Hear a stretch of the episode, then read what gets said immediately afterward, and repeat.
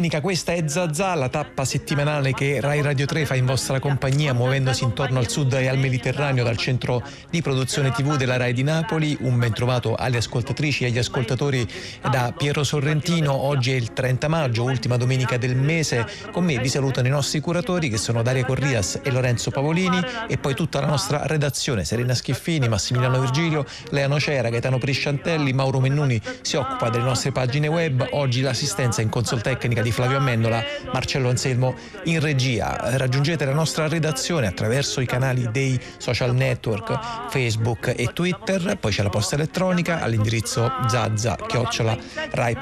Zazza, come tutti i programmi di questa rete, la potete ascoltare, riascoltare, scaricare con i podcast e con gli streaming sul nostro sito oppure sull'applicazione Rai Play eh, Radio. Noi oggi cominciamo in musica ascoltando in brani di un album, eh, un album dance del 2009, eh, si intitola Arabology, era uscito un po' in sordina, firmato intanto da un, un duo un po' enigmatico che si chiamava Yas, eh, dovete scriverlo con la ehm, Y e poi AS, Yas. Arabology nasce da una collaborazione tra una cantante libanese che abbiamo già ascoltato altre volte in trasmissione, Yasmin Hamdan, e un produttore francese di origine marocchina, eh, Mirwais Amazadi. Kennedy. Lui era quello che aveva inventato il suono elettronico, eh, forse ve lo ricorderete perché era un disco che ha avuto molto successo, ispido e anche un po' puntuto di uh, music di Madonna e lei poco dopo era diventata una icona del synth pop medio orientale. Oggi Arabology ci accompagna lungo tutto il nostro percorso e cominciamo ad ascoltare appunto il brano che dà anche il titolo al disco. Loro sono Yas e questa è Arabology.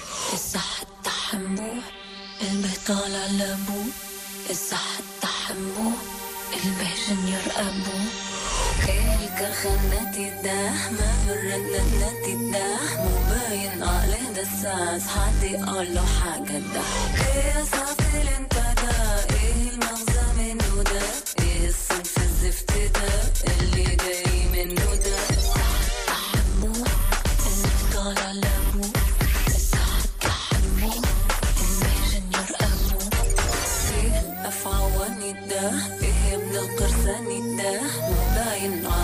عليه خناس حد يقول له حاجة ده ايه صافر انت ده ايه المغزى منه ده ايه الصنف الزفت ده اللي تعرف مخه ده بوشي بوشي بو يا عيني بوشي لا بو يا بوشي بوشي بوشي بوشي طالع لا بوشي بوشي بو يا عيني بوشي لا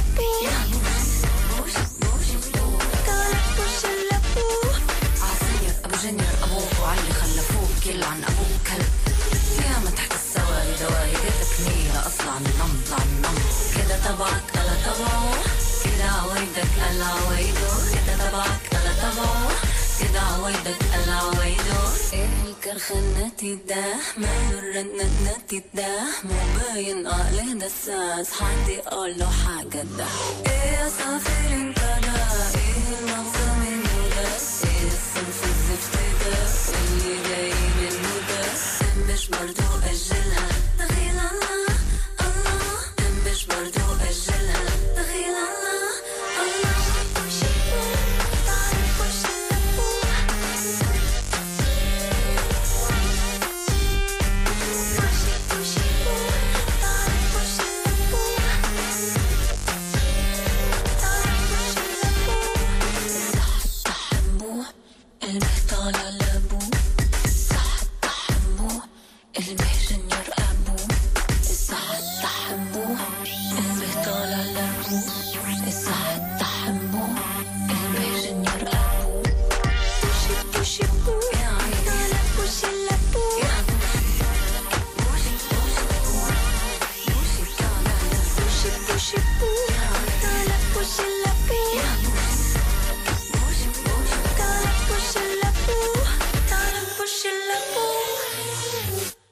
Questa di Arabology fu un'operazione musicale piuttosto interessante, quella tentata dalla cantante libanese Yasmin Hamdan e dal produttore eh, Mirvais Amazzadi, perché eh, appunto nel 2009 avevano tentato intanto questo suono che non aveva nulla di, lo avete ascoltato già da questo primo brano, niente di particolarmente esotico, niente di ehm, marcatamente orientalistico, il disco è tutto cantato in arabo e però appunto aveva questa eh, traccia, questa densità eh, molto, molto acida che, che sembrava appunto stare un po' a metà tra l'Oriente e, e, l'Occidente. Arabology è il disco che ci accompagnerà lungo tutta questa puntata di Zazza di oggi, di questa domenica 30 maggio, che si apre partendo da un tema, da un argomento che ha attraversato molte delle cose che si sono dette in questo ultimo anno e mezzo di pandemia. Il tema è quello della eh, povertà, dell'emergenza povertà. Ci sono eh, 1,3 milioni di bambini e ragazzi in Italia, 1,3 milioni di bambini e ragazzi che ehm, non hanno ehm,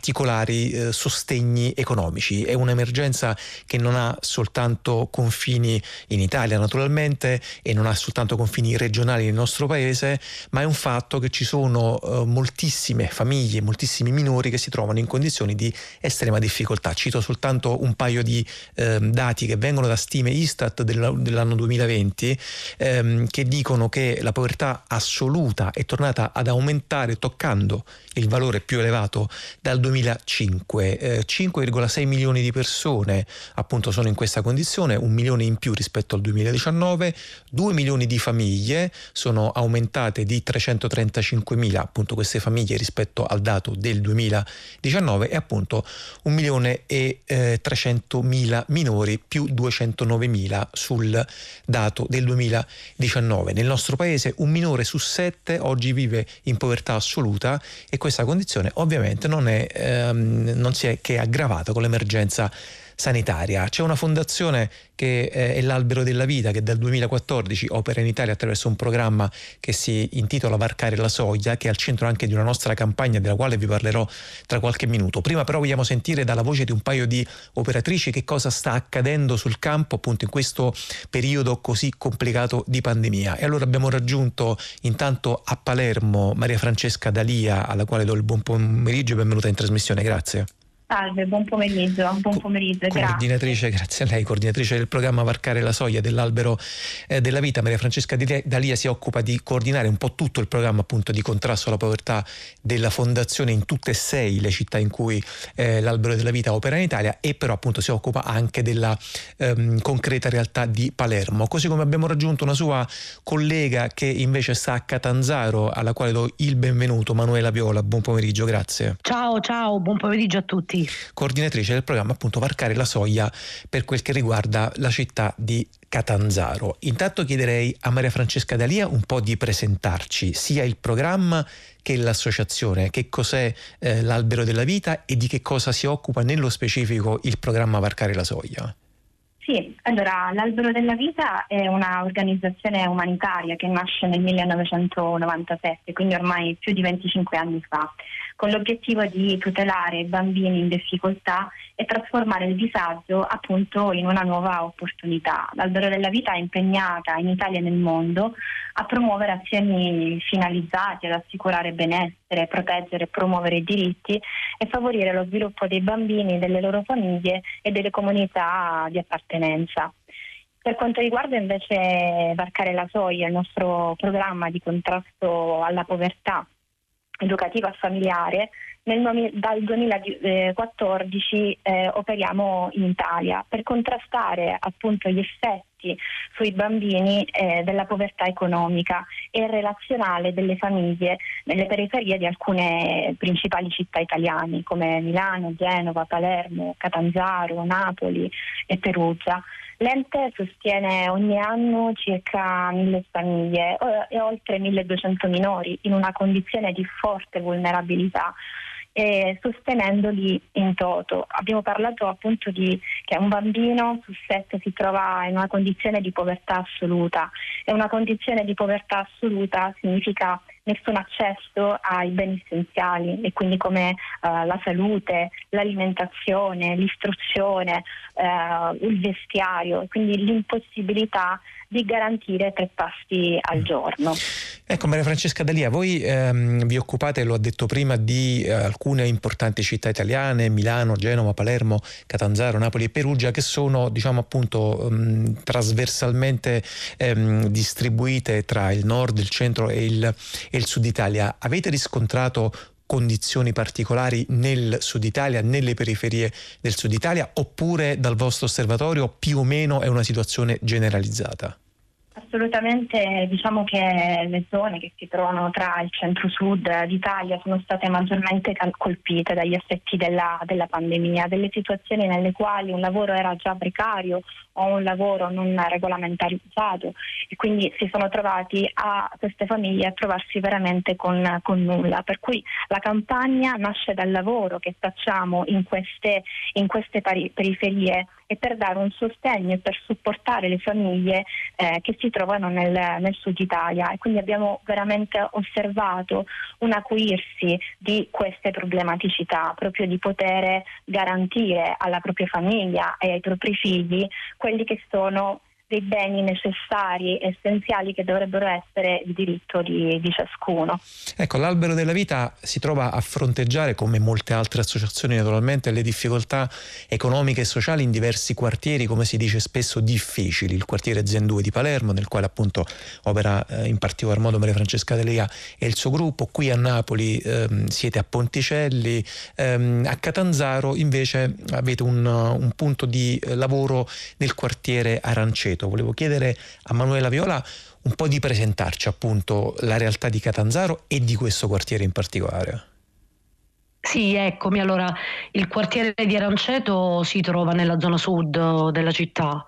È un quartiere particolare perché è un quartiere multietnico. Noi abbiamo famiglie italiane, famiglie straniere e famiglie di etnia rom. Chiaramente quando il progetto di Varcare la Soglia è arrivato qualche anno fa qui nella città di Catanzaro eh, in partnership con il comune, l'obiettivo era stato proprio quello di inserirci in questo contesto perché il contesto maggiormente ehm, diciamo che, che, vive un po' più da vicino la situazione di, di, povertà. Qui parliamo non solo di una povertà di natura economica, quanto e soprattutto una povertà educativa. Mm-hmm. Nostra, il nostro intervento è stato proficuo proprio perché eh, quotidianamente se eh, giri nel quartiere di Aranceto tu ehm, puoi tranquillamente notare bambini piccoli, davvero molto molto piccoli, a tutte le ore del giorno e della notte perché le situazioni sono, sono differenti, parliamo eh, di problematiche diverse come lo spaccio di droga, eh, insomma fenomeni abbastanza, mm. abbastanza, forti. Ecco, Manuela Viola mi pare che ha introdotto un tema importante che spesso quando parliamo di queste cose non dico che lo trascuriamo, però è come se lo mettessimo un po' in secondo piano, il tema appunto della povertà educativa, quindi non soltanto la povertà economica che naturalmente ha un impatto fortissimo sulla vita di queste ehm, famiglie, di queste persone, ma c'è anche appunto il risvolto della povertà educativa, perché lo sappiamo, ci sono bambini, bambini in moltissime parti d'Italia che non hanno pressoché nessuna offerta di, di, tipo culturale, non hanno biblioteche, non hanno cinema, non hanno servizi che poi sono quelle eh, tappe che servono alla formazione poi di quelli che diventeranno i cittadini futuri. Intanto dal vostro osservatorio chiedo prima a Maria Francesca Dalia e poi a Manuela Viola ehm, come riuscite a contrastare appunto questo tipo di povertà, questo tipo di svantaggio che è molto più eh, sottile, difficile, ancora più infido se possibile di quello della povertà economica? Esattamente, è un voler rispondere a un'emergenza appunto non solo economica e sociale ma educativa. Non parliamo di una povertà che riguarda soltanto l'assenza di beni materiali, ma una povertà anche di relazioni e culturale.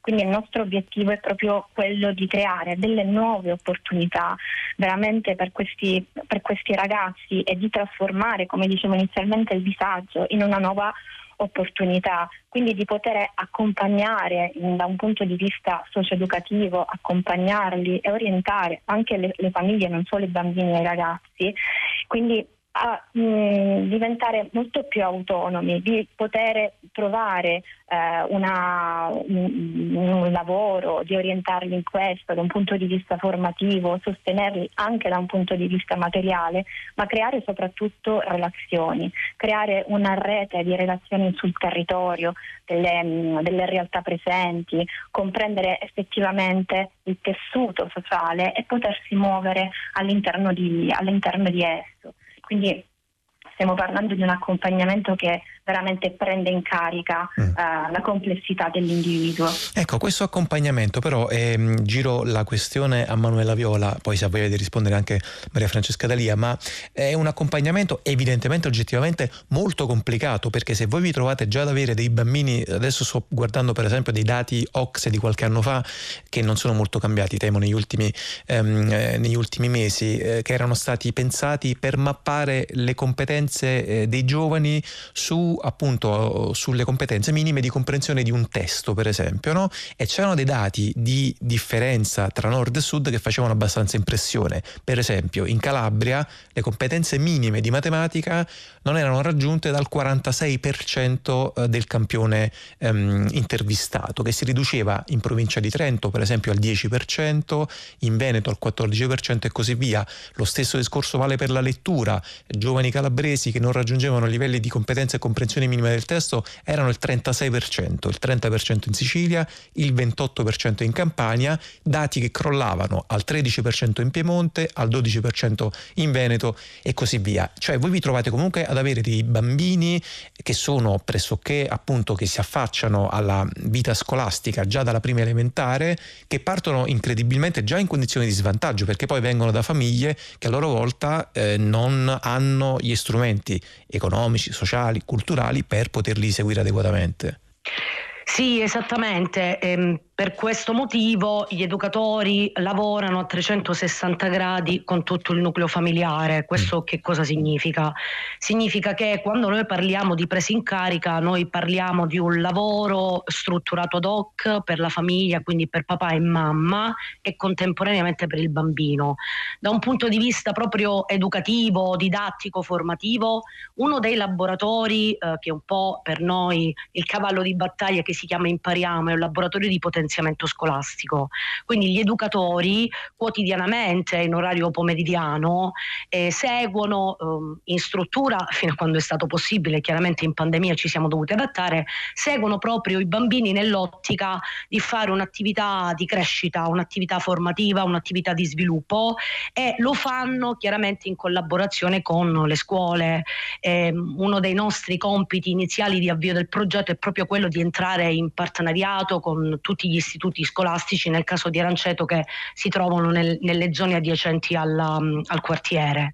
E, ehm, perché io parlo di un lavoro a 360 gradi? Perché se noi lavoriamo con il bambino, chiaramente se l'obiettivo è proprio quello di creare una condizione di crescita e di sviluppo, è necessario coinvolgere anche il papà e la mamma. Mm. E qui entrano proprio, entra in gioco la modalità um, dei percorsi individualizzati. Noi quotidianamente incontriamo genitori perché l'idea, l'obiettivo anche del percorso, del progetto di varcare la soglia è quello di uh, creare uh, condizioni di riattivazione. Il colloquio è um, tutto ciò che ci consente, lavorando attraverso la relazione, di uh, capire in che modo intervenire perché chiaramente ogni, ogni famiglia è a sé. Mm. Non ti nascondo che quest'ultimo anno eh, la situazione è anche eh, peggiorata perché? Perché poi eh, chiaramente la pandemia eh, ha dovuto spingerci anche verso nuovi, nuovi, orientamenti, tutto il lavoro che abbiamo fatto in presenza lo abbiamo dovuto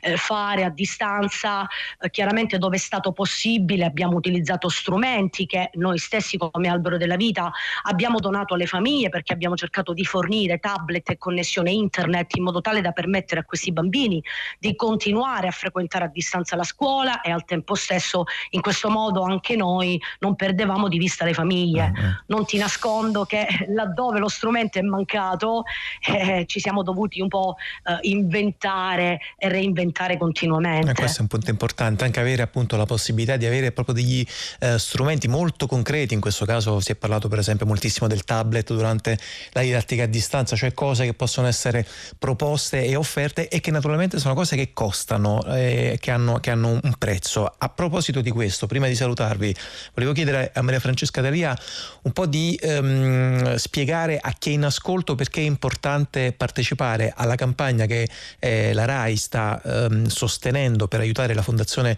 L'Albero della Vita, eh, anzi lo ricordo subito, è possibile donare con un sms eh, al numero 45590 45590 una uh, offerta appunto di 2 euro, sarà di 5 o 10 euro per le chiamate da rete fissa Team, Vodafone, Wind 3, Fastweb e eh, Tiscali. Dicevo Maria Francesca Deria, se ce la fa in 30 secondi, perché è importante che chi è in ascolto eh, faccia anche una piccola ma fondamentale donazione?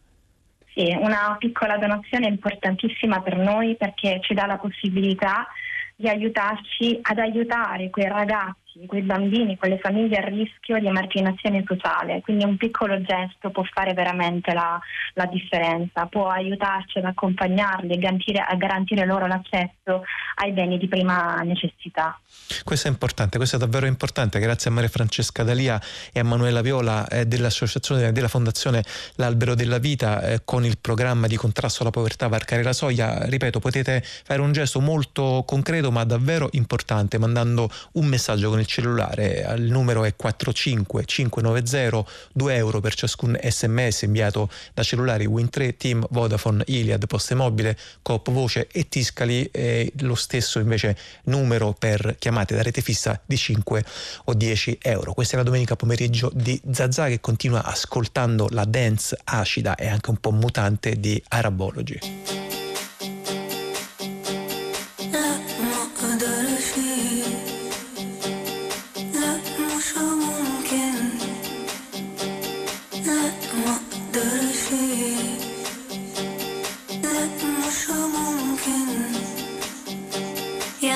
اطلعي لا ما أقدرش يا حبيبتي شرفي لا ما أقدرش وطلعت يا ناس مغلوبة يا ناس. يا عزيزة تريحي. لا ما أقدرش يا حبيبتي تلحلحي. لا ما أقدرش وسمعت يا ناس.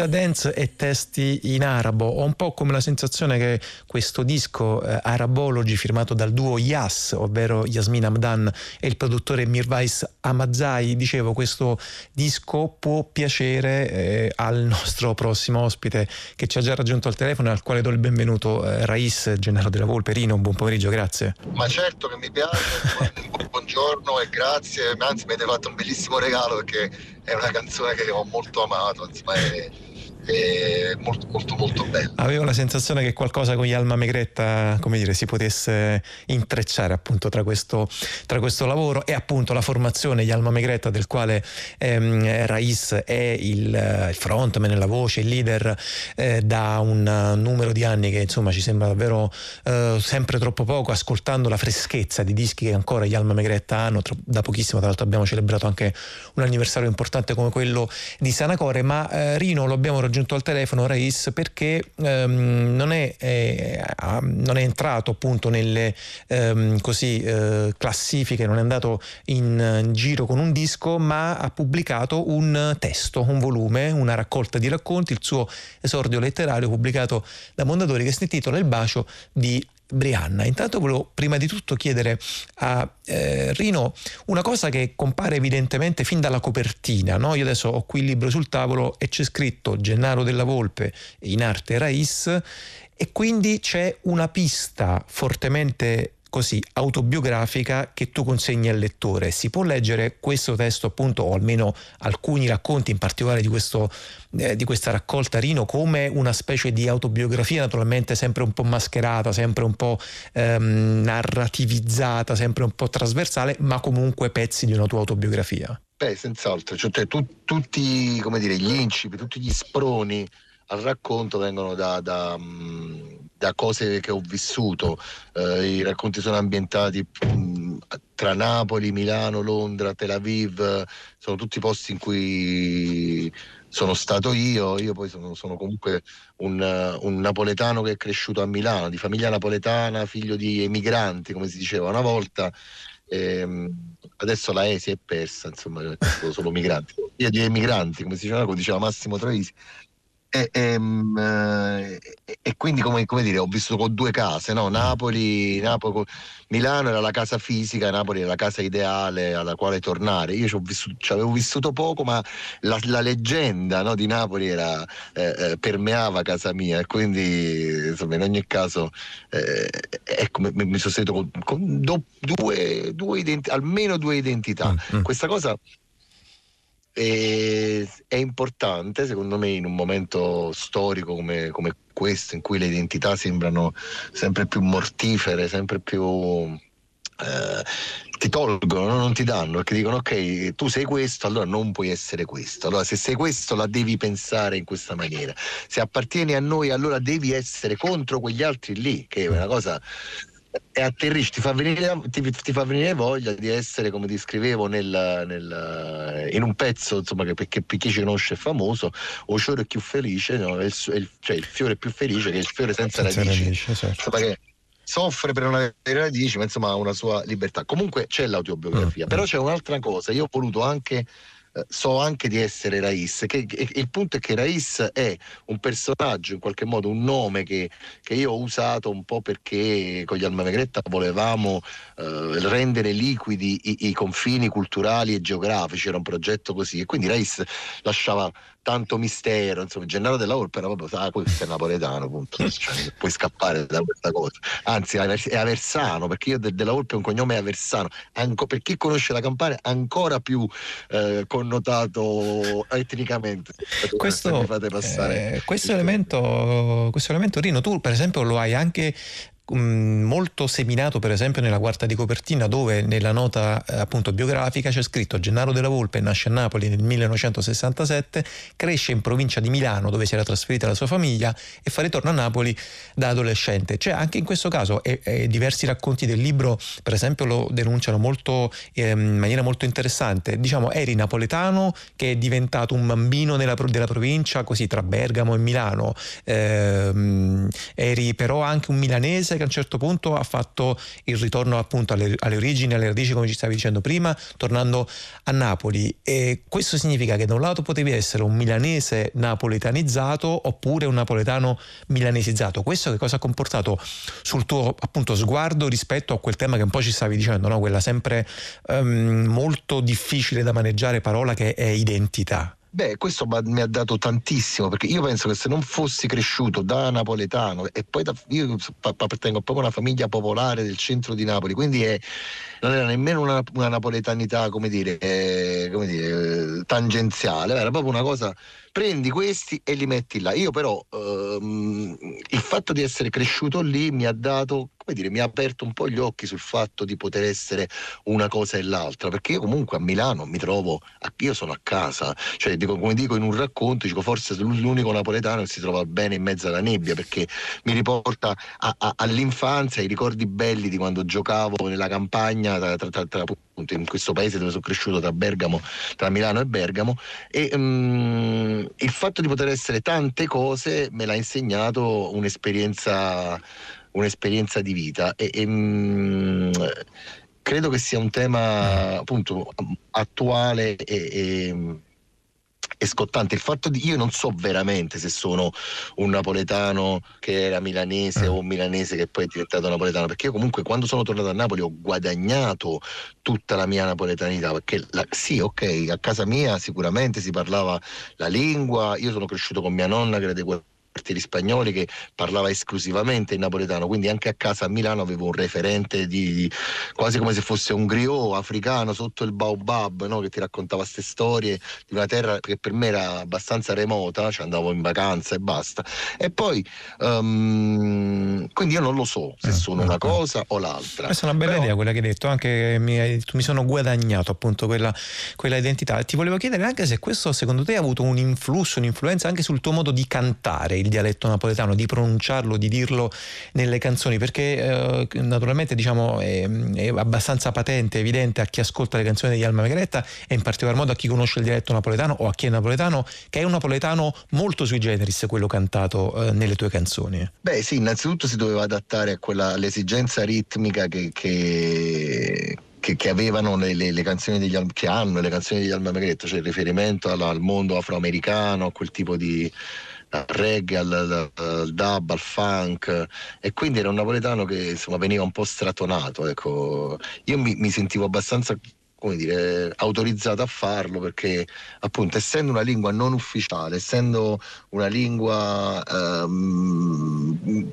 che, che, che, da sempre ha subito influenze, ho detto va bene, eh, eh forse posso fare posso fare quello che hanno fatto altri, no? introdurre degli elementi eh, nell'Ottocento, nel napoletano sono stati dai musicisti introdotti elementi che che non c'erano, ma anche, ma anche, parole, terminologia nuova eh, e ho detto vabbè sarò uno dei tanti che contribuiscono a, a, questo, a, questo, linguaggio che è un linguaggio aperto, non c'è l'Accademia della Crusca, ecco, un po' come Wikipedia, cioè tu apri e, e aggiungi, mm, insomma, mm, se, se, sei, se, sei, autorevole la tua aggiunta resta, o altrimenti se non sei autorevole vedrai che gli altri te la vanno a cancellare. Senti, restiamo ancora su questa traccia che mi sembra piuttosto fertile. Eh, eh, partendo da un passaggio appunto che ha a che fare con la scrittura dei testi, in questo caso la scrittura dei racconti che sono tutti racconti in italiano, sì c'è qualche insomma, passaggio che può avere qualche mh, mm, sentore dialettale, ma insomma sono testi in italiano e le canzoni degli Alma Megretta che appunto sono in dialetto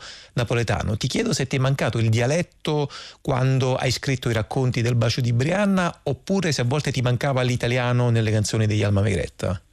È stata una bella conquista perché il fatto di aver potuto uh, usare l'italiano, ecco, ecco, in qualche modo eh, anche, anche, lì è una cosa che mi sono guadagnato. Io ho sempre scritto in napoletano perché appunto non era tanto un'esigenza campanilistica, cioè una, una cosa, un segno no, di, di, appartenenza. Il fatto che il napoletano veniva facile, molto più facile dell'italiano eh, quando, quando, si trattava di, di, di, ritmo. Il napoletano ha, ha un ritmo assurdo, è una, è una lingua indoeuropea eh, pronunciata come una lingua semitica, è un, cioè qualcosa di, di fantastico, un, è un'invenzione meravigliosa. Io col napoletano avevo sempre difficoltà, però è la lingua nella quale sono stato educato, il napoletano, cioè i miei libri, i libri che ho letto sono tutti in italiano, i professori che mi hanno educato sono tutti in italiano, certo. ho uh, un'istruzione umanistica, insomma ho ero, sono molto legato a, a, è una lingua che amo molto, quindi mi sono finalmente mi sono potuto avvicinare, come mi sono riappropriato in qualche modo del mio nome, no? perché la complessità, eh, ecco, nel, nel, nel, nello spazio di una canzone è difficile descrivere troppa complessità, però se hai un libro magari eh, ci sta pure che uno che si chiami Gennaro della Volpe possa avere tu, tutte queste declinazioni e così anche, anche l'italiano insomma me lo sono ecco, sen- senza musica, senza rit- senza dover, do- dovendo obbedire non a quelle esigenze ritmiche del, de- degli Alma Megretta, mi sono, mi sono più mi sono più lasciato andare. Senti Rino, abbiamo tipo 50 secondi prima di finire, ma eh, i racconti li, li, hai letti ad alta voce dopo che li hai scritti? Eh, cioè facevi anche un lavoro appunto ritmico ad alta voce di lettura dopo la scrittura oppure li lasciavi riposare sulla pagina e quindi poi ti facevi una lettura in mente, diciamo? Ma eh, ho fatto così, sì, li ho lasciati, mh, li ho lasciati un po' riposare. Allora, innanzitutto, prima di scriverli, ho usato un po' la tecnica che uso per la canzone, cioè mi viene un soggetto e lo lascio lì. Lo lascio lì un po', poi così comincio a scrivere da solo, poi t- tutte le cose venivano, venivano un, po da, un, po da, sole, mi sono ritrovato anche spettatore qualche volta, emozionato anche, dire vediamo che, che beh non devo raccontargli a te, io, cioè io mh, mm, ecco tu scrivi, quindi sai no che a volte uno a un certo punto si ritrova in qualche modo spettatore della, della sua stessa, del suo stesso certo. film, della, della, sua stessa narrazione eh, ed è un momento molto emozionante insomma questo. E, e, poi ho letto, sì, ho letto ad alta voce, fondamentalmente ho letto a mia moglie perché volevo un feedback eh, mh, insomma casalingo prima, beh, poi al mio editor non ho mai letto, gli ho solo mandato le cose e, e e sarebbe divertente farlo perché i, i, hanno, hanno, un ritmo mm, mm. e mi sono accorto di aver scritto con, comunque con un, con un ritmo che è il mio insomma, mio, il mio ritmo. Sì. E... sì, sì, questo te lo posso confermare da lettore appunto del tuo libro. C'è una, mm, c'è una scansione, c'è una metrica, c'è una ritmica eh, e appunto per questo poi ti chiedevo se avessi fatto appunto un lavoro proprio di, mm, eh, di passaggio così orale, vocale, perché mi sembrava molto, molto evidente. Evidentemente appunto anche in questo caso la scrittura ha sempre comunque dei travasi con, con la musica, con chi scrive canzoni, con chi scrive testi come hai fatto e continui a fare nella tua ehm, carriera da, eh, da musicista grazie, grazie anche perché mi pare ci hai portato ehm, dentro un po' l'officina appunto di, eh, di, chi riesce a passare dalla scrittura di testi di canzoni alla scrittura di racconti, quindi è stato mi sembra abbastanza interessante questo attraversamento che abbiamo fatto con eh, Raissa a proposito del, libro di racconti Il bacio di Brianna pubblicato da Mondadori, il libro d'esordio eh, di Gennaro della Volpe, frontman, voce inconfondibile degli Alma Megretta che ci porta in questa parte del nostro pomeriggio eh, ad ascoltare ancora ancora un'altra traccia del volume Arabology, loro sono Yas e questo è eh, Gamil.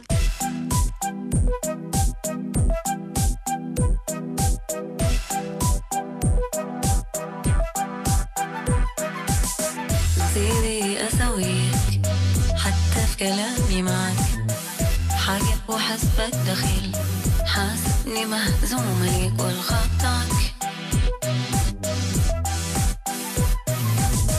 دايما عيد داي جمعة ومعجوقة فيك.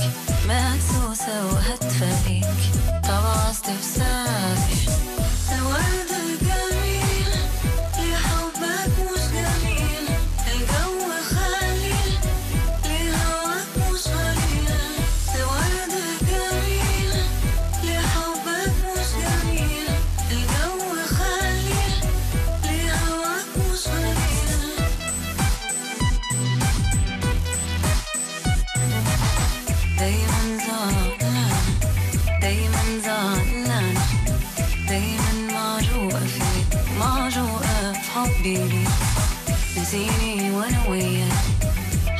كلامي معاك حابب تغلبني فيك حاسبني مهزومة ليك والحبك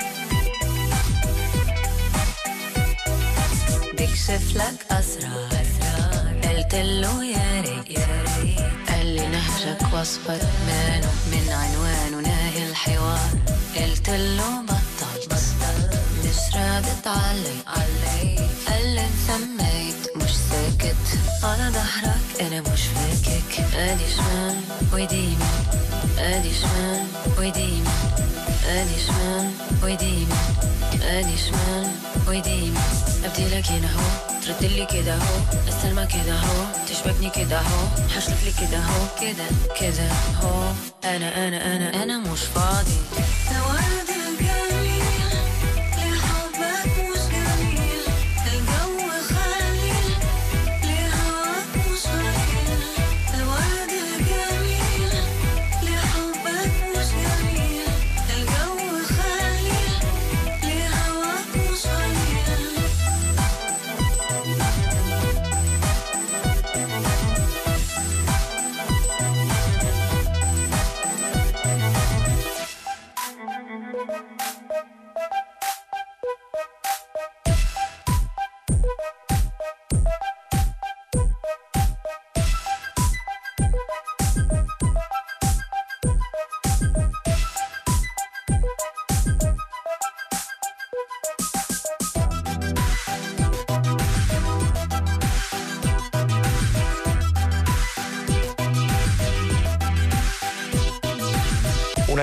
serata al Cairo, le luci stroboscopiche di una eh, discoteca, magari un eh, così ehm, alcolico bevuto in un bar lungo il Nilo. Questo è un po' lo scenario che può essere da contorno a questo disco Arabology, album dance del 2009 che ci sta accompagnando come ascolto, come traccia sonora in questa domenica 30 maggio eh, 2021 qui a eh, Zazà. Eh, sì, certo, far suonare un sintetizzatore ci vuole talento, ci vuole arte, ci vuole studio.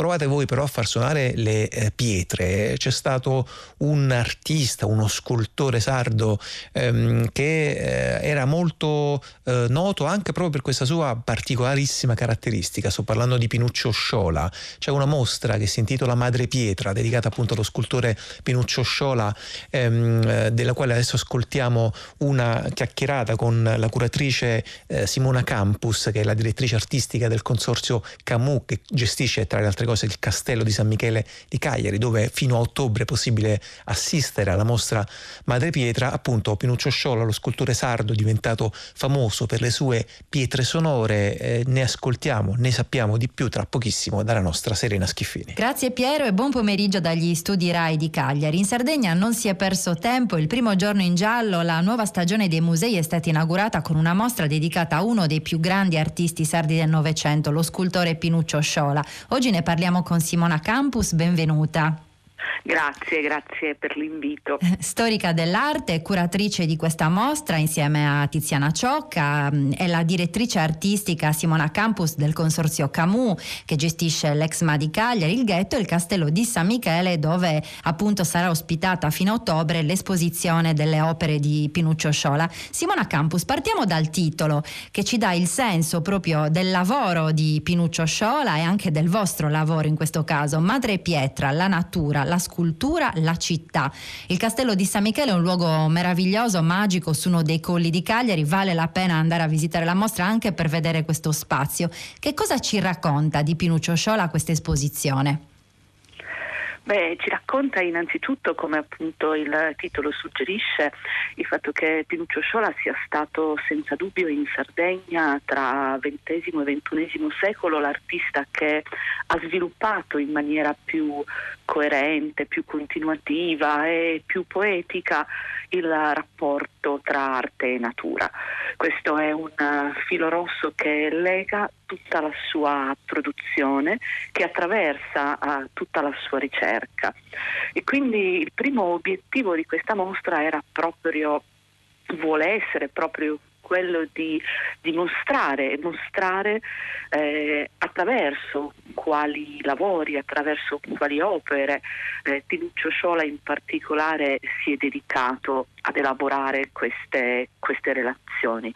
sono opere scultoree senza dubbio, ma sono opere anche che mh, hanno un'attitudine costruttiva perché, perché, la mostra ha una particolarità, ha, di, ha la particolarità di eh, presentare il Pinuccio Sciola più noto, il Pinuccio Sciola autore dei semi che sintetizzano ah, la sua idea più alta di scultura, eh, eh, mostra Pinuccio Sciola delle sculture sonore, le sue opere forse più note in assoluto, ma mostra anche un eh, Pinuccio Sciola mm, meno noto, quasi inedito ai più. Un Pinuccio Sciola che costantemente elabora appunto un'attitudine costruttiva che si cimenta con eh, il paesaggio non soltanto naturale ma anche urbano, senza mai perdere di vista il rapporto, appunto quel legame così forte di cui Parlavo, parlavo, all'inizio. Ecco, Pinuscio ecco. Sola era sicuramente un, un cercatore un viaggia- e un viaggiatore. È scomparso cinque anni fa, a 74 anni, dopo una malattia che lui aveva affrontato con grande coraggio, con grinta, di cui parlava apertamente, perché era una persona gioviale, era una persona soprattutto accogliente. Simona Campus, non possiamo prescindere dal racconto di questo straordinario uomo, non partendo da da San Sperate, che era il suo paese d'origine che lui ha trasformato in quello che è conosciuto ormai come il paese museo. Dopo un viaggio in Messico molto avventuroso e dopo aver portato il muralismo in Sardegna, cosa ha significato per lui quel, quel momento storico, quell'epoca? Beh, quel momento storico ha significato per lui eh, la necessità di pensare ad un fare artistico, ad un operare artistico che sia estetica ed etica allo stesso, allo stesso momento. Da San Sperate lui eh, con appunto tutto il bagaglio oh, conquistato anche insomma, in maniera uh, importante, con grande impegno, con grande sforzo. Da San Sperate parte quell'idea di un'arte che eh, non soltanto è rivolta alla comunità, ma fa partecipe la comunità. Prima facevo cenno alla, all'attitudine costruttiva, no? al fatto che, eh, che Pinuccio abbia costantemente avuto come orizzonte del suo lavoro il paesaggio naturale e il paesaggio urbano. Questo suo cimentarsi appunto con, con, il paesaggio parte proprio da San Sperate, quel paese di fango, come lui eh, amava definirlo, che trasforma e trasforma con il coinvolgimento diretto dei compaesani, quegli stessi compaesani che porta alla Biennale di Venezia alla fine degli anni 70, rendendoli protagonisti di una performance che ha fatto storia.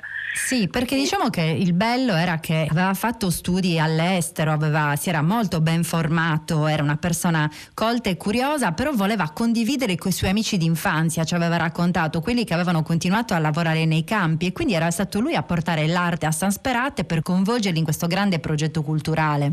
Senza dubbio, senza dubbio. E, e poi da San Sperate questo, questo suo modo di essere, questo suo modo di fare si estende anche ad altri centri. Una, uh, uno degli aspetti più innovativi della mostra, dove come dicevo si incontra uh, il Pinuccio Sciola più noto, ma si incontra anche un, un nucleo di opere assolutamente inedite, Pinuccio Sciola pensava costantemente a come abitare con le sue sculture, con le sue installazioni, la città di Cagliari è la Sardegna tutta.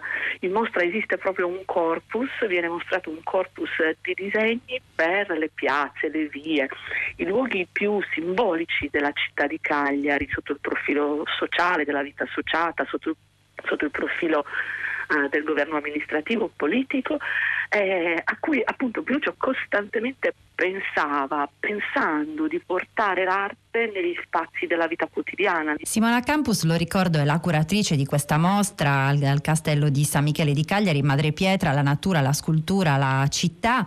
E ha parlato del, del, giardino sonoro di San Sperate, conosciuto anche come giardino megalitico, di cui Sciola andava molto orgoglioso, che è assolutamente da visitare. Allora noi adesso ascoltiamo un'intervista che la curatrice di Zazà, Daria Corrias, ha fatto alcuni anni fa a Casciola in cui proprio ci racconta del suo rapporto con la pietra e con la voce della pietra. Quando nasceu la luce, quando è nata la luce, la pietra già esisteva.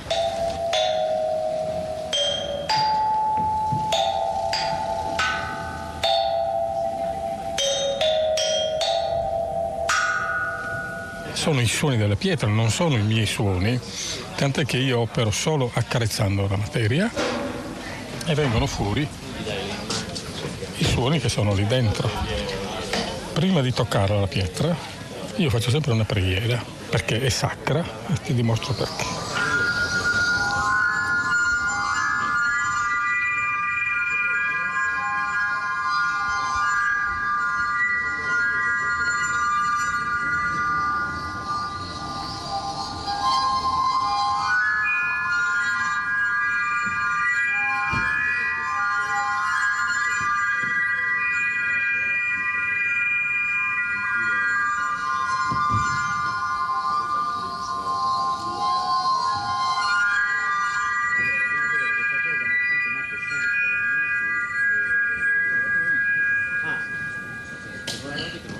Questi non sono i miei suoni, sono i suoni che sono dentro la materia da sempre. È un suono liquido, semplicemente perché questa pietra è un calcare e il calcare dal punto di vista geologico non è altro che acqua fossilizzata. Per cui la memoria della materia acqua durante la glaciazione è evidentemente rimasta impressa dentro, che basta accarezzare che viene fuori. Questa è la, la sorpresa dei suoni della pietra. I suoni della pietra sono dentro la, la pietra da sempre, dalla sua formazione.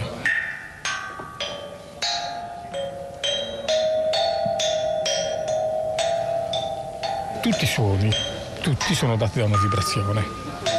Allora per poter tirare fuori quei suoni che abbiamo appena sentito, io faccio muovere la pietra, che è un concetto assurdo perché la fisica, la scuola ci ha sempre venduto la pietra dura, rigida, mutta, opaca, tutto il contrario, perché io sono in grado di farvi vedere anche la pietra elastica e da questo movimento che vengono fuori suoni.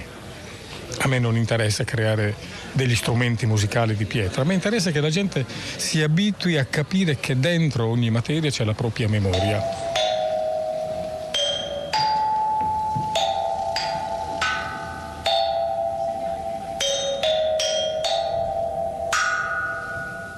Pietra suono, uguale percussione, esiste da sempre in tutte le civiltà, in tutte le culture, quindi non che stia inventando niente. Mentre solo accarezzandola vengono fuori i suoni che sono dentro, perché qui sentiamo i suoni della percussione, che è della pietra. Questo è un pezzo di granito che io utilizzo come fosse un, un archetto del, come si chiama, del, del violino, del, ascolta.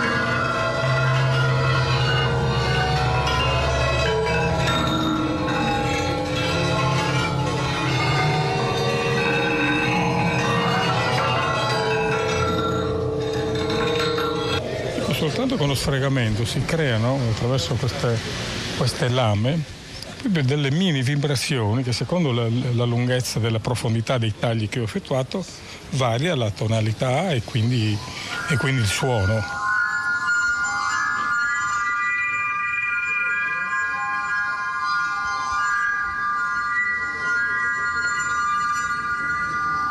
Los Incas, grandi costruttori di montagne, anche loro si chiedevano che è la pietra, che cos'è la pietra.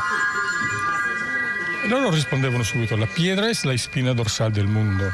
Che bellissima questa immagine, anche perché tutti sappiamo che tutti i continenti poggiano sulle pietre. Quindi diciamo che è realmente quella spina dorsale del mondo. E questo era Pinuccio Sciola che si raccontava Daria Corria, scuratrice di Zazà. Simona Campus è un viaggio anche spirituale, quello con Pinuccio Sciola, con, con le sue pietre sonore. Sì, devo dire che insomma tra l'altro è sempre molto toccante ed emozionante ascoltare la voce di Pinuccio insieme, insieme alla voce delle, delle, sue pietre. Sì, è, una, è un viaggio spirituale che, che ci riconduce davvero alla, alla fonte eh, più autentica dell'energia, del, de, delle origini dell'universo. Pinuccio in questo contributo che, che, abbiamo appena ascoltato parla del basalto, parla del calcare, parla del fatto che queste rocce, queste pietre rechino con sé la memoria dell'acqua, del fuoco, appunto degli elementi primari dell'universo. Eh, queste sono le sue pietre sonore. Questo è il modo in cui accarezzando le pietre, questa madre pietra che abbiamo scelto per, per il titolo della mostra, che è madre perché si identifica con la natura ed è madre perché appunto racchiude le energie primordiali in un altro suo eh, brano molto celebre, Pinuccio amava dire di essere uno scultore senza tempo. No? Gillo Dorfles per primo ha parlato dell'opera di Pinuccio Sciola come una sorta di evento sacro. E, e allora vorrei soltanto insomma, anticipare il fatto che in mostra si trova l'opera che forse più di tutte racchiude, racchiude questo, questo, senso di sacralità, una sacralità laica, appunto eh, che coincide con il senso della natura universale ed è l'opera che Pinuccio Sciola ha suonato appena po- poche settimane prima, prima, di andare via. Eh, prima di, di, di, mancare. È l'opera che Pinuccio Sciola ha suonato, la scultura sonora in calcare che Pinuccio Sciola ha suonato in San Pietro in Vincoli, nella Basilica di San Pietro in Vincoli a Roma, realizzando un po' quello che era il suo desiderio di una vita, perché Pinuccio Sciola amava sempre dire che eh, per tutta la vita era stato ossessionato da, da, Michelangelo e da quelle parole che Michelangelo Buonarroti avrebbe, avrebbe pronunciato alla Mosè, la più importante scultura del monumento a Papa Giulio II che si trova in San Pietro in Vincoli terminando quella scultura Michelangelo avrebbe quasi gettato via stizzito i ferri del mestiere dicendo ma perché non parli? Ecco, Pinuccio Sciola per tutta la vita è stato ossessionato dall'idea di dare una risposta a quella domanda stizzita di Michelangelo. E ha trovato una voce. esatto, trovando la voce alla pietra. Io ringrazio Simona Campus che è la curatrice insieme a Tiziana Ciocca della, della mostra che potrete visitare fino a ottobre al Castello di San Michele di Cagliari, Madre Pietra, la natura, la scultura, la città, un grande omaggio allo scultore Pinuccio Sciola. Grazie Simona, grazie. Grazie a voi per l'attenzione, grazie mille. Per l'assistenza alla parte tecnica ringrazio Gigi Ceo, dalla Sardegna un saluto e buon pomeriggio. Allora molte grazie a Serena Schiffini a Simona Campus, lo ricordo appunto la mostra Madre Pietra è possibile eh, visitarla fino a ottobre negli spazi del castello di San Michele di eh, Cagliari dedicata alle eh, pietre sonore di Pinuccio Sciola, lo scultore sardo al quale è appunto dedicata questa mostra Madre Pietra che ci porta ad ascoltare un'altra traccia del disco di oggi di Zazza Zazza Arabology e questa è Get It Right.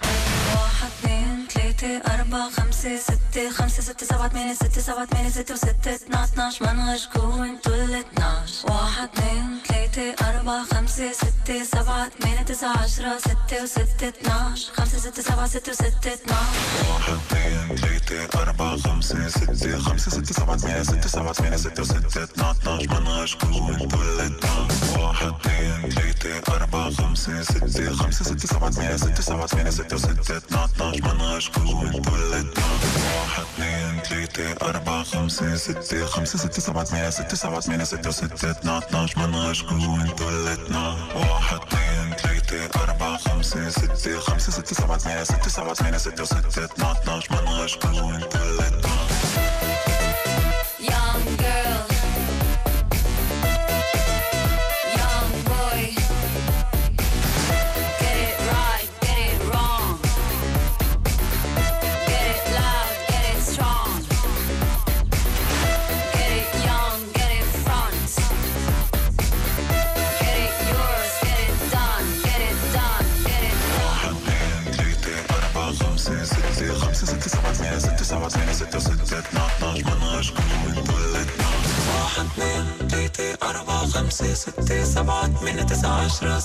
7, 7, 9 Am 6, 7, 7, 7, 7, 9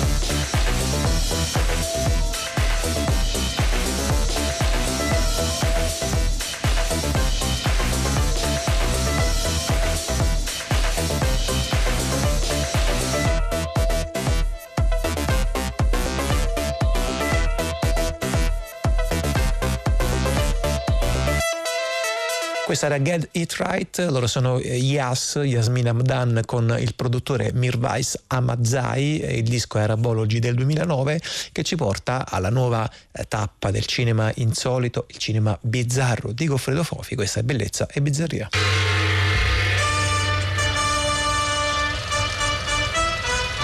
Crash di David Cronenberg. Per esempio, un incidente stradale è un evento legato alla fertilità anziché alla distruzione. È una liberazione di energia sessuale che trasmette la sessualità di quelli che sono morti con, con un'intensità che è impossibile in ogni altra forma. Eh, Vedi, sperimentare certe cose, eh, viverle, ecco, è, è questo il mio progetto.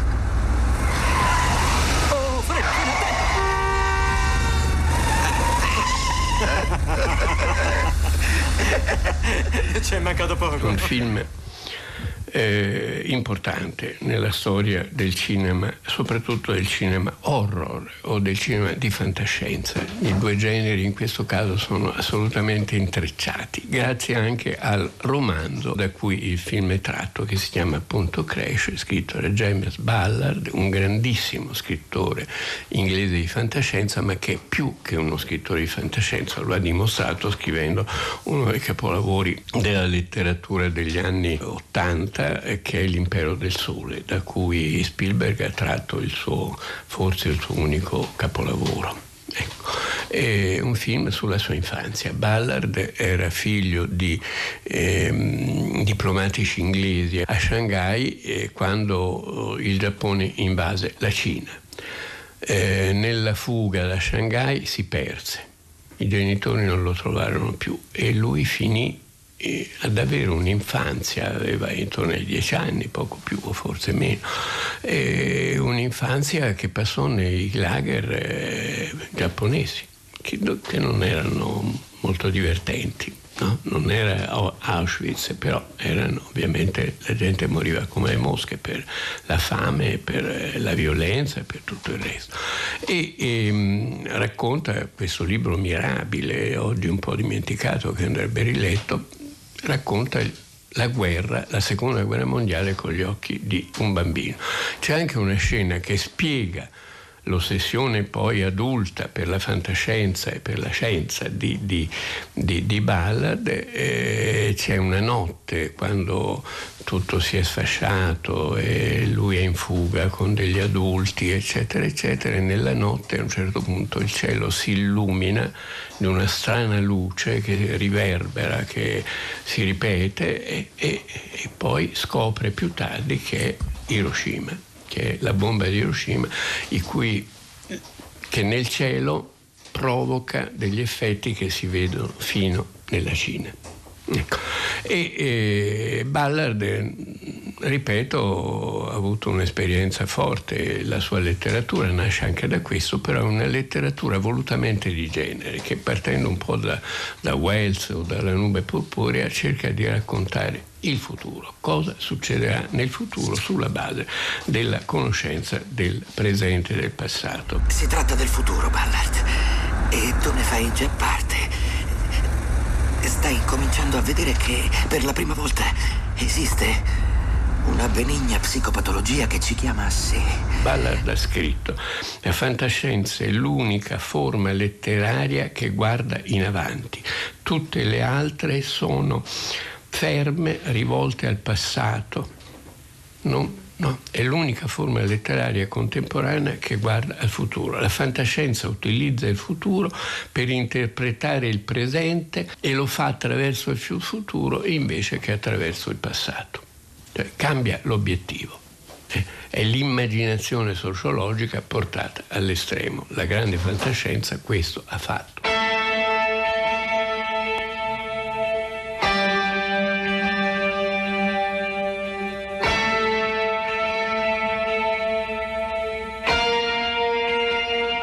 Crash è retto dall'ossessione dell'automobile. Lui vede nell'automobile l'inizio della fine, insomma, nel, negli intasamenti. Nelle... L'automobile diventa un feticcio, lo è stato, oggi forse un po' meno grazie al coronavirus, è un effetto tra i rari forse positivi, ma insomma è stato no, un feticcio più automobili, più cose, più spazio, più SUV, più... No, il, no? E, e, l'automobile ha in qualche modo eh, dominato l'immaginario reale degli, dei cittadini, non tanto in letteratura, che la letteratura arriva sempre tardi, ma nella realtà l'automobile è diventata uno strumento imprescindibile nella vita di ogni essere umano, anche di quelli che odiano l'automobile, che non comprano l'automobile, che vanno a piedi o cercano di usare soltanto i mezzi, i mezzi, i mezzi pubblici. Questa presenza ossessiva crea anche una trasformazione mentale, una trasformazione psicologica nelle persone, il dominio della macchina. Buñuel nella Via Lattea cita qualche eh, filosofo dell'Ottocento, scritto nell'Ottocento francese, che diceva il mio odio per la scienza e il mio orrore per la tecnologia finiranno per condurmi all'assurda credenza in Dio. No? Una dichiarazione eh, esplicita di rifiuto de- del futuro e Buñuel stesso mh, quando gli chiesero sarà, come vede il futuro, lui rispose eh, ci sono i quattro cavalieri dell'Apocalisse che già sono in azione nel mondo e sono la scienza, la tecnologia, la sovrappopolazione e l'informazione cioè internet, la comunicazione, quella che noi chiamiamo abusivamente comunicazione. Eh, Ballard vede in qualche modo tutto questo e vede nel feticcio della macchina una trasformazione dell'immaginario umano, una trasformazione dell'uomo, del nostro modo di ragionare e eh, tutto parte da un incidente atroce in cui un signore che nel film e nel romanzo si chiama Ballard, guarda caso, ecco, resta rovinato, macchine, macchinette per imparare a camminare, per, insomma diventa una specie di mezza macchina, mezzo, mezzo uomo. C'è una signora che è sopravvissuta all'incidente con cui lui entra in rapporto, cioè insomma a un certo punto è ossessionato da questa dalla macchina, è ossessionato dal rapporto Eros-Thanatos, declinato in modi diversi da come poteva declinarli Freud, che in fondo è ancora un esito dell'Ottocento, non siamo ancora, no? Non c'è stata ancora la bomba atomica, non c'è stata ancora l'automobilizzazione di massa, no?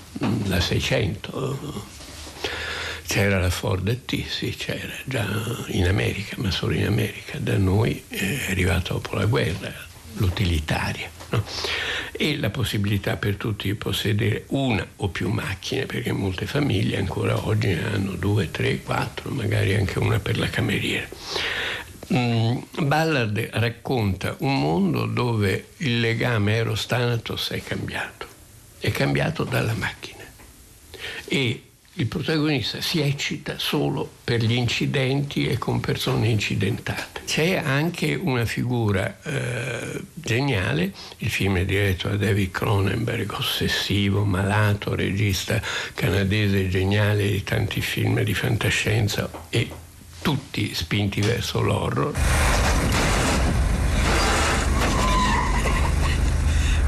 Ho sempre voluto guidare un'auto incidentata. Vuoi levarti la voglia in qualunque momento? no, voglio dire una macchina con una storia. La Fessel Vega di Camus, la Station Wagon di Nathaniel West, la Rover 3005 di Grace Kelly.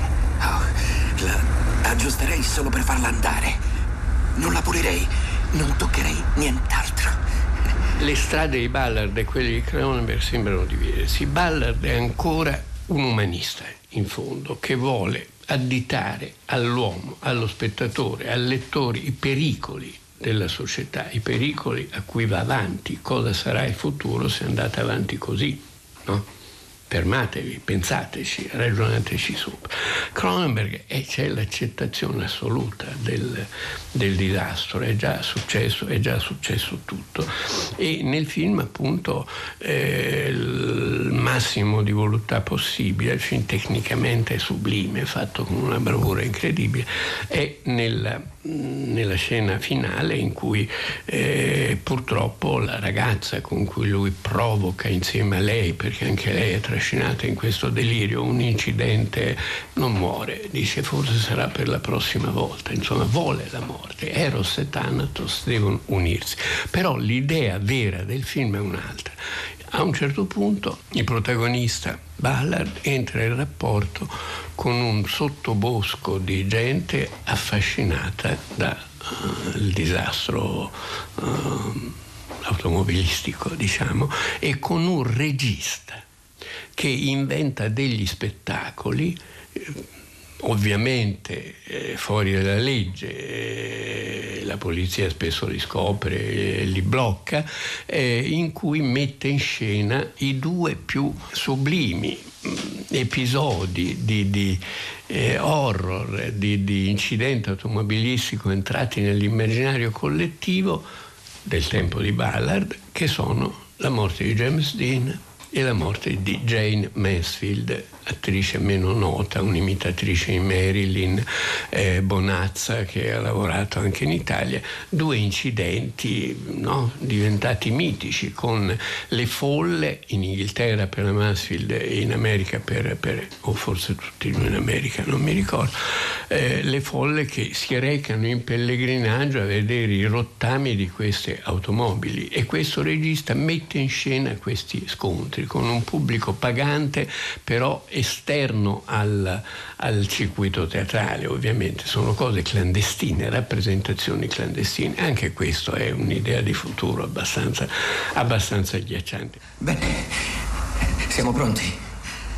L'incidente mortale di James Dean. Ok, vai pure.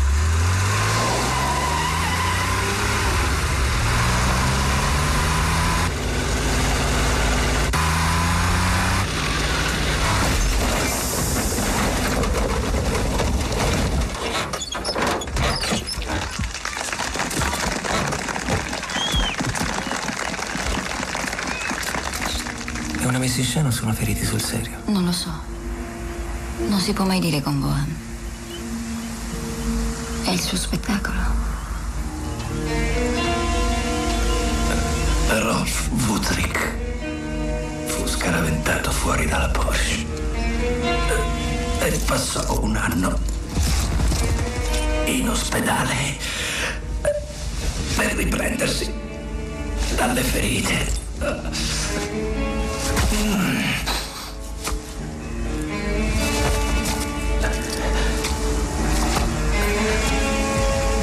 Donald Turnpseed fu ritrovato mentre vagava in stato confusionale ma praticamente illeso. James Dean morì per la frattura del collo e divenne immortale.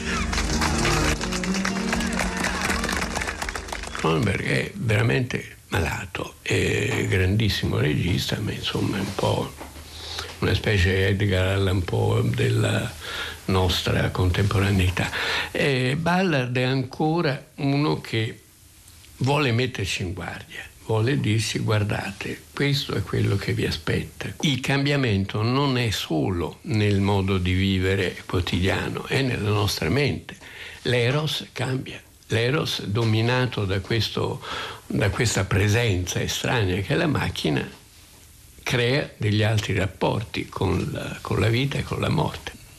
Ballard ci mette in guardia dicendo guardate qui siamo cambiati, stiamo cambiando, la macchina ci ha cambiato, abbiamo di fronte un mondo futuro eh, dove l'uomo non sarà più quello che noi abbiamo conosciuto nel corso degli ultimi secoli perché la macchina avrà preso il sopravvento e ci avrà mutato dentro e fuori, anche fisicamente, perché gli storpi no? o quelli che godono nel soffrire de, de, dell'incidente dentro l'incidente eh, sono diversi da quelli che ne hanno semplicemente paura come ancora noi siamo.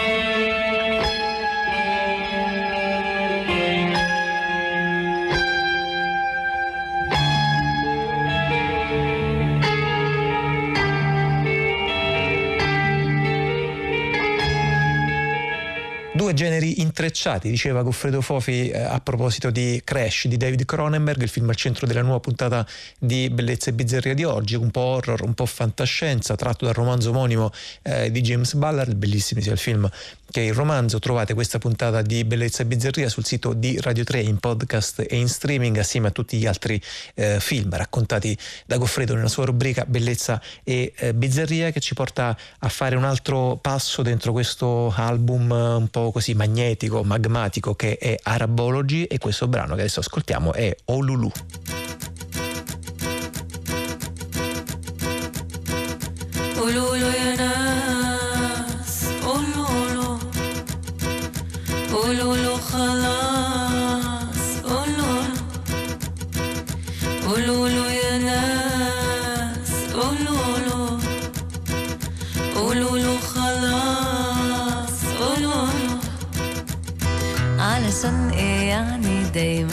دايما خجلان مرتعب. أنا حاول وأنت مانع. أنت خايف ليه؟ ارتاح وتلحلح قوي. سيبني ما أستلم.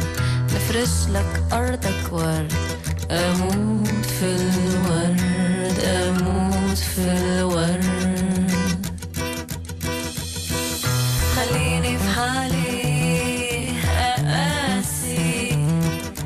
سيبني خلاص. خصمك. خليني في حالي. اقاسي سيبني خلاص. مخصمك لكن أنت أكيد مش أصل. أنت بس خجول في الأول. أصلك بتحب الدلع وأنا كمان متعودة دايما. متعودة دايما متعودة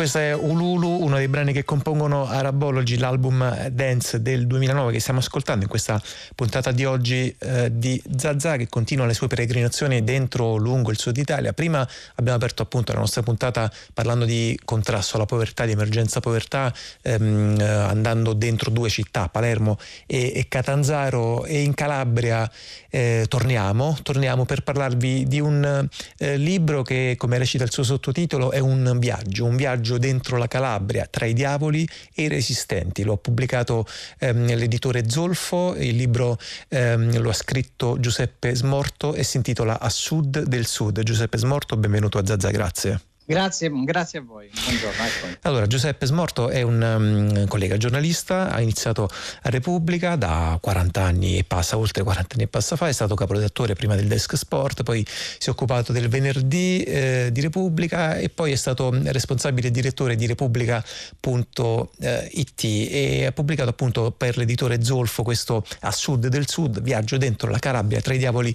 e i eh, resistenti. Giuseppe Smorto, questo libro comincia con una introduzione introduzione che insomma dice eh, guardate la Calabria è ultima per definizione e per statistiche, è in testa solo nelle classifiche criminali, non è solo una delle regioni più povere d'Europa, può essere sorella, può essere feroce e andrebbe messa al plurale. Questo è un punto, mi sembra fondamentale Giuseppe quando si parla di mezzogiorno, cioè parlare sempre di sud al plurale, di realtà al plurale perché se no davvero mh, cadere a capofitto negli stereotipi eh, ci si mette davvero pochissimi secondi. Sì, parliamo parliamo di tante Calabrie, parliamo di tanti sud, eh, Calabria dove spesso i confini sono invisibili e dove ci sono delle macchie di efficienza, di, di lotta ai poteri forti, ai poteri criminali, di produttività, di creatività che stanno accanto a delle zone in cui invece vince, vince l'illegalità. E, io la, la, spiego sempre con una immagine. Eh, questa, questo plurale e cioè eh, racconto quello che è successo eh, proprio recentemente a Cosenza c'era un pronto soccorso eh, completamente paralizzato e eh, il, il, direttore di un giornale locale, Rocco Valente, scrisse sarebbe bastato un uno studente di informatica dell'Unical dell'Università della Calabria a risolvere il problema. Questo per dire che ci sono eh, le Calabrie che non si parlano, perché quando io parlo dell'Unical parlo di una università, l'università che ha sede vicino Cosenza, a Rende, che raccoglie studenti di 120 paesi che solo quest'anno ha ricevuto 7.000 domande da studenti extra, extra UE extra Unione Europea. Mm. Quindi ci sono delle realtà, eh, è comunque un'università dove i giapponesi dell'NTT Data, ma anche di altre grandissime aziende internazionali, fanno nascere delle start-up. Questo a pochi chilometri, a pochissimi chilometri, a, a, a 10 minuti da un pronto soccorso che non funziona. Mm. E, e, così, e, così, e così in Calabria ci sono tantissime realtà. C'è un problema anche di reputation, di, di immagine, cioè c'è eh, il fatto che la Calabria è una regione spesso data per persa nell'immaginario. Io ho cercato di fare un viaggio invece tra quelli non rassegnati, cioè proprio persone, facce, storie di imprenditori, associazioni, studenti, eh, cantanti, ristoratori, cioè persone che comunque in una realtà che sicuramente è una realtà, eh, se non ultima, penultima, cercano di restare, perché mm. non dimentichiamo che poi la Calabria, come il sud, eh, è desti- è, sembra condannata a perdere i suoi abitanti. Spesso si tratta di eh, migranti intellettuali, di, di, di studiosi, ma è, è, una emigrazione che va dalla ricerca del posto di lavoro alla ricerca di un, di una crescita professionale, di uno studio, cioè l'obbligo comunque di andare a studiare altrove e a trovare lavoro altrove perché lì non si trova il lavoro. E questo è un fenomeno purtroppo che la Calabria vive da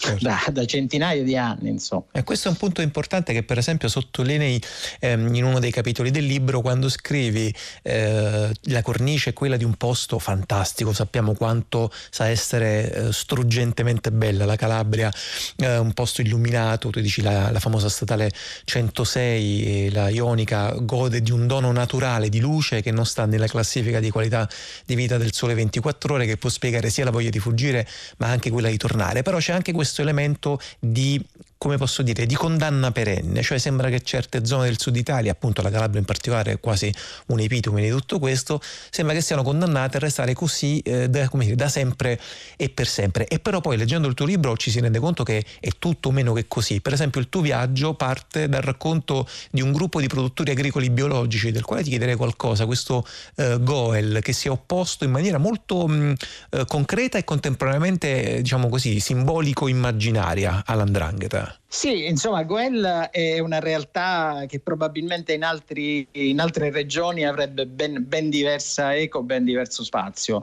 perché è una realtà di ormai centinaia di imprenditori agricoli che si sono riuniti, eh, che, cre- che, che non si occupano solo di agricoltura, perché adesso è nata è nata da poco anche una cassa di moda che si occupano, cioè Goel si occupa anche di welfare, di welfare sociale e eh, diciamo la, la, loro risposta, che non si tra- eh, qui non si tratta, non potremo mai dire abbiamo vinto, però la loro risposta alle intimidazioni, agli attentati, a proprio una, mm, attentati di tutti i tipi, dal taglio degli alberi a, alla, alla, alla distruzione dei macchinari, loro hanno deciso di rispondere così, hanno deciso di fare una festa, una festa della ripartenza ogni volta che c'è un attentato o un danneggiamento. Mm. Quindi se, se tagliano, se, se, sui terreni confiscati vanno a tagliare 13 ulivi, loro ne pianteranno 26. E poi su questo fanno comunicazione, cioè vanno nelle tv private, vanno eh, sui giornali, vanno sui social per dire noi facciamo una festa. Questa è stata una risposta eh, è stata una risposta molto interessante e molto efficace e Goel adesso lavora, anzi ha fatto nuovi progetti, una, ha siglato un'alleanza con uh, un'altra grande cooperativa che si chiama Progetto Sud, che è stata fondata da un prete operaio che arrivò nel 72, che si chiama Giacomo Panizza, certo. arrivò nel 72 alla Mezia perché non sapevano cosa fare degli handicappati. Cioè non, non, gli handicappati, i ragazzi disabili stavano chiusi in casa. Lui è partito da lì, ha creato quest'altra associazione, questo Progetto Sud, e adesso, per tornare a Goel, ha fatto un'alleanza anche con Goel. Quindi cominciamo a parlare di numeri eh, di centinaia di posti di lavoro. Mm, sì in settori delicatissimi dove, se vogliamo pensare al caso eclatante della sanità, della sanità calabrese, eh, si tratta di associazioni che coprono, no? coprono eh, diciamo, quello che lo Stato non riesce a fare, mm-hmm. quello che la regione, nel certo. caso della sanità, non riesce, non riesce a, fare. a, fare. No, ma infatti no, pensavo tra l'altro a Don Giacomo Panizza, a Progetto Sud, abbiamo, mm, li abbiamo ospitati qualche puntata fa perché poi appunto proprio per la loro attività sono stati anche recentemente al centro di intimidazioni eh, davvero insomma, inaccettabili e odiose, però appunto questo volume del quale stiamo parlando a Sud del Sud non è un libro, mh, mm, intanto non è un libro che si piange addosso, anzi un libro che davvero eh, riesce a mm, a seminare nel lettore quasi una sorta di eccitazione, di entusiasmo, appunto, soprattutto nel lettore meridionale che spesso può avere delle fasi di mm, resa, dire appunto qui non cambierà mai niente, sarà sempre lo stesso. Invece leggendo le varie storie ospitate in questo volume non è così. Una di queste storie, per esempio, ti chiederei di mm, raccontarcela, eh, Giuseppe, ha a che fare con un, uh, un, piccolo bosco. A un certo punto si stava creando una, una fossa, un, uno scavo in un bosco, il bosco della Battaglina, sono 200 ettari a qualche chilometro dalla sede della regione a Catanzaro, eh, viene fuori che eh, c'era una discarica di rifiuti tossici appunto in questo bosco di 200 ettari e lì eh, nasce per esempio una start-up nel segno del grano che addirittura ora apre anche in Toscana e in Puglia. Questo è quasi appunto eccitante no? come, come, fatto mi, mi, pare insomma. È interessante il meccanismo, il meccanismo cioè ci sono, c'è un gruppo di, di ragazzi che scopre nelle pieghe di una delibera comunale che aprirà in questo bosco, che è appunto il bosco della Battaglina, 200 ettari, aprirà una discarica di rifiuti pericolosi, una discarica di rifiuti pericolosi e questa discarica era stata venduta ai cittadini come isola ecologica. Non si capisce se erano stati sbadati eh, i politici che l'hanno approvata o i funzionari che l'hanno firmata. In ogni caso stava diventando la più grande discarica d'Europa per lo smaltimento di rifiuti speciali pericolosi, catalogata come isola ecologica. Intorno a questa protesta si, rac- si è raccolto proprio tutto via social un gruppo di ragazzi che vinta la battaglia, anche se quella fossa è rimasta e adesso a poco a poco la vegetazione sta ricrescendo, vinta quella battaglia hanno deciso di, di creare una start-up che si occupa di recupero antichi, delle antiche coltivazioni, del, del, grano, dei mulini a pietra.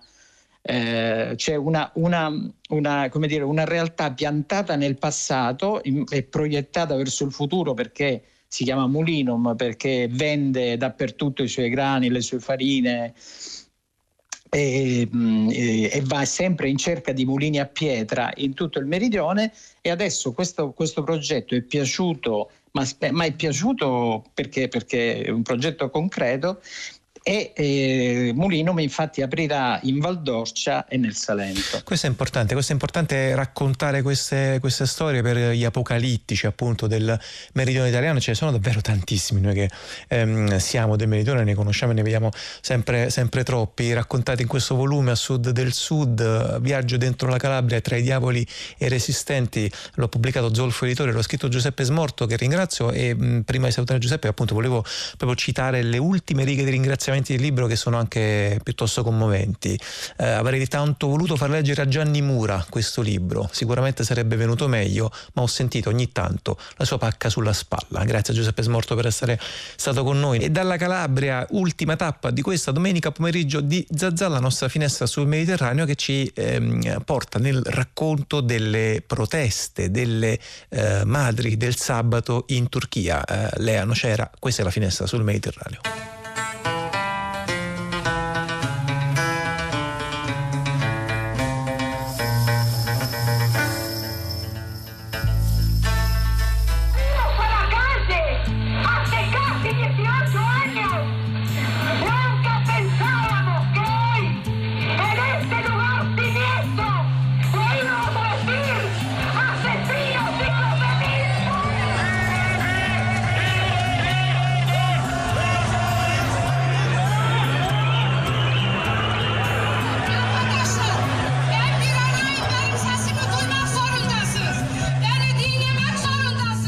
Il motivo per cui avete ascoltato delle voci di protesta prima in spagnolo e poi in turco? Ben ritrovati alla finestra sul Mediterraneo.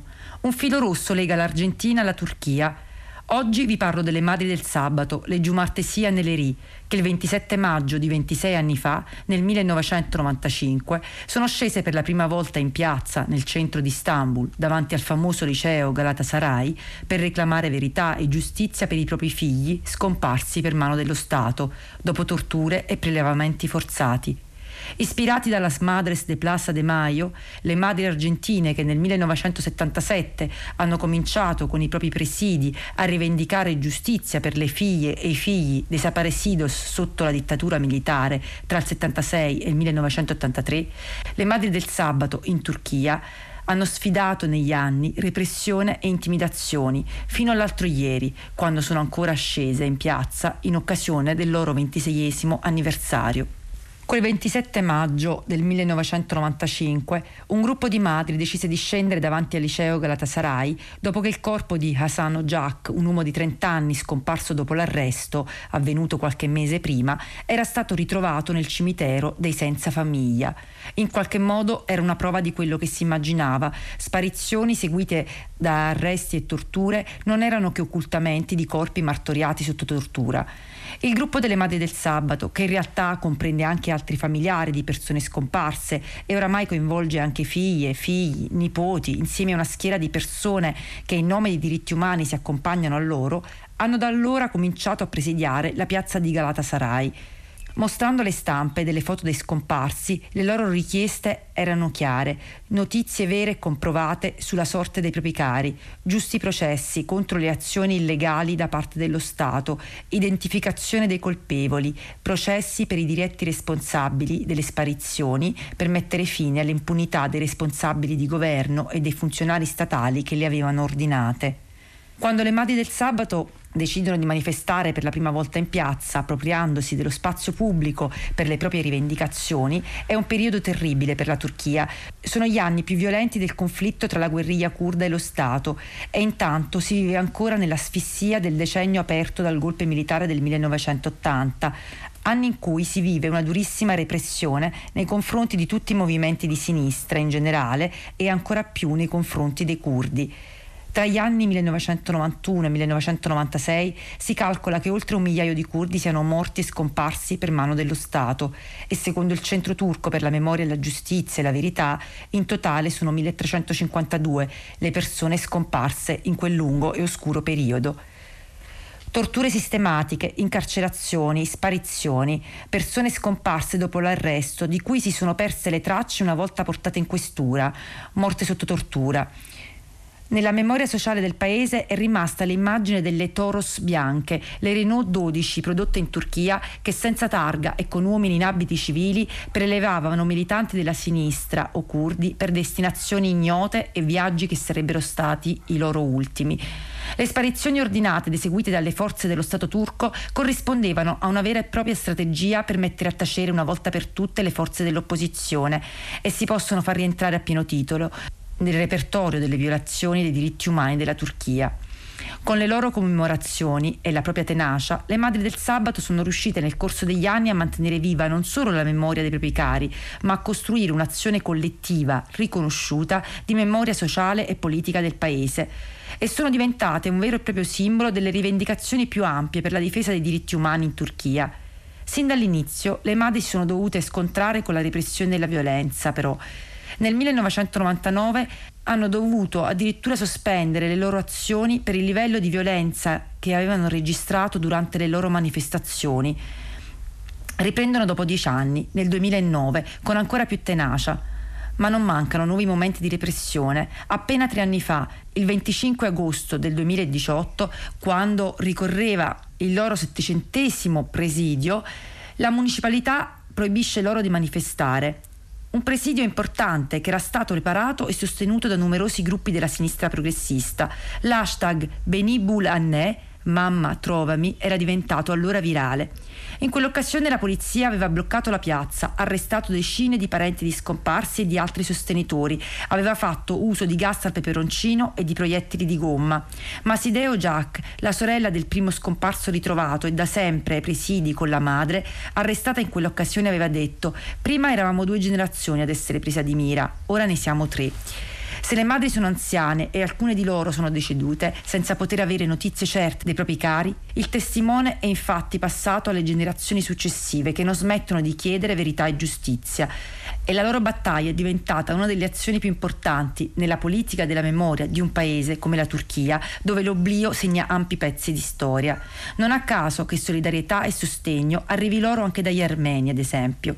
E come cantano i Bandista, gruppo musicale noto per cantare in turco le proteste di piazza degli ultimi dieci anni e più, nella loro Benim Annem Giumartesi, la loro battaglia si può legare a molte altre e oggi in Italia, mi viene da dire, anche a quella per la verità e giustizia per Giulio Reggeni.